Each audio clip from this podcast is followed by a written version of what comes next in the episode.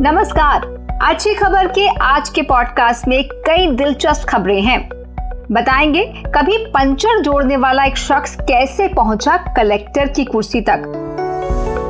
Doctor से MLA बने एक नेता ने ओटी में क्यों की सर्जरी और केरल में कौन से ग्राम पंचायत ने कार्बन न्यूट्रल बनने की तरफ़ बढ़ाया कदम?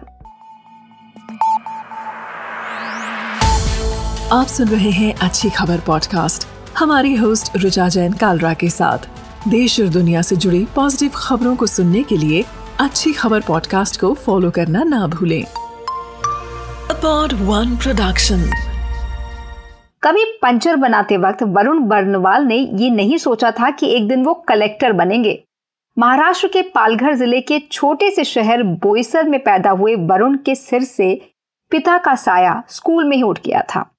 पिता के अचानक गुजर जाने से परिवार की सारी ज़िम्मेदारी बड़े बेटे वरुण के कंधे पर आ गई। वरुण के पिता की साइकिल रिपेयरिंग की दुकान थी और इसी से घर चलता था।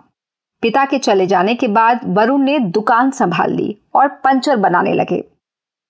इस बीच वरुण ने दसवीं में अपनी क्लास में टॉप किया, जब वरुण की माँ ने अपने बड़े बेटे की पढ़ने की लगन और जीवन में कुछ करने की चाहत देखी तो उन्होंने दुकान की ज़िम्मेदारी अपने ऊपर ले ली।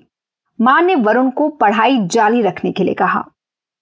आँखों में हमेशा डॉक्टर बनने का सपना बसा हुआ था। मेडिकल कॉलेज में दाखिला तो ले लिया वरुण ने, लेकिन फ़ीस बहुत ज़्यादा थी।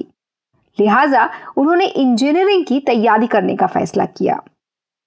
कामयाबी भी मिली और एमआईटी कॉलेज पुणे में वरुण ने एडमिशन ले लिया। लेकिन फ़ीस भरने के पैसे नहीं थे।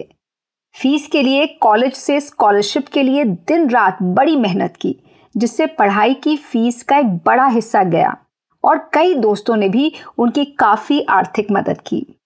इंजीनियरिंग पूरी करने के बाद वरुण को मिली एक मल्टीनेशनल कंपनी में जॉब लेकिन उनका मन तो सिविल सर्विसेज़ में बसा हुआ था।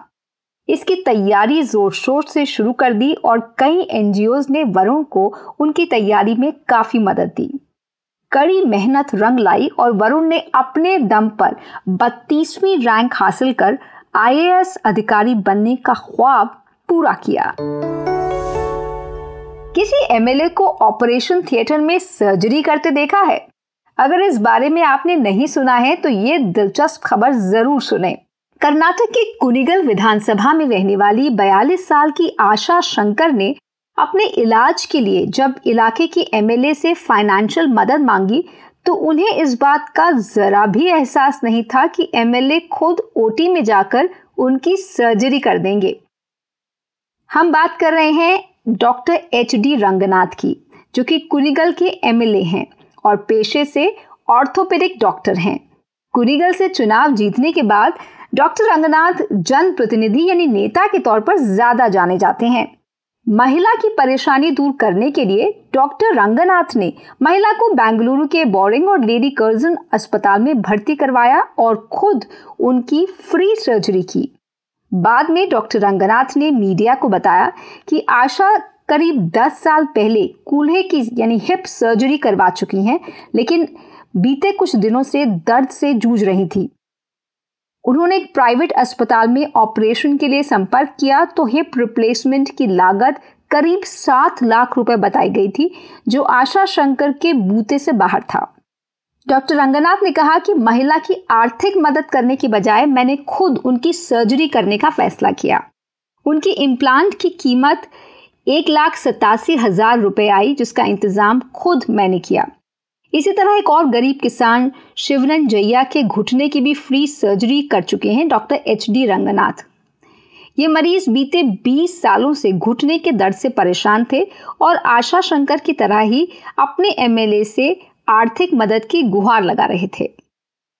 इनके एक घुटने की सर्जरी डॉक्टर रंगनाथ कर चुके हैं और तीन महीने बाद दूसरे घुटने की सर्जरी के लिए आने को कहा है।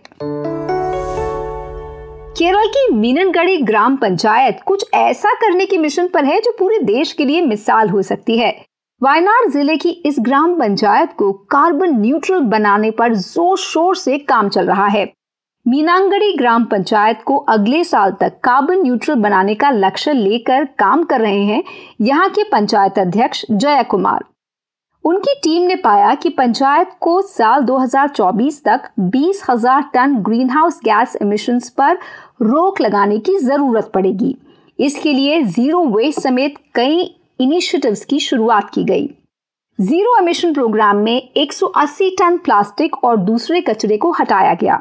वेस्ट सेग्रीगेशन के लिए दो महिलाओं को हर वार्ड में गीला कचरा और सूखा कचरा अलग करने की ज़िम्मेदारी दी गई।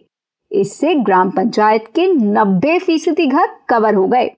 हर घर पर सोलर रूफ बायोगैस और स्मोकलेस चूल्हा जैसे इनिशिएटिव्स के ज़रिए ग्राम पंचायत को कार्बन न्यूट्रल बनाने की दिशा में काम काफ़ी हद तक आगे बढ़ चुका है। राज्य सरकार ने इस अभियान को देखते हुए ट्री बैंकिंग स्कीम को फाइनेंस किया है, जिसमें तीन साल के लिए पौधे दिए जाते हैं। इस इलाके में पाँच लाख से ज़्यादा पौधे लगाए जाने हैं। और इनमें से साढ़े तीन लाख पौधों के जीवित रहने की संभावना है। इन पौधों को जियो टैग किया जा रहा है और इनका रिकॉर्ड रखा जा रहा है। यही नहीं, एक नई इनोवेटिव स्कीम के तहत यहाँ ट्री मॉडगेज स्कीम भी शुरू की जानी है। अभी इसे मंजूरी नहीं मिली है। अगर ये मंजूर हो गई तो किसी भी आदमी को अगर फ़ौरन पैसा चाहिए तो वो पेड़ काटने की जगह उसे गिरवी रख लोन ले सकता है और एक साल में लोन को पंचायत को वापस लौटा सकता है। जया कुमार और मीनांगड़ी ग्राम पंचायत की शानदार पहल को देश के दूसरे हिस्सों में भी दोहराने की ज़रूरत है। इससे इंडिया के ज़ीरो एमिशंस के फाइनल गोल और क्लाइमेट चेंज से निपटने में मदद मिलेगी।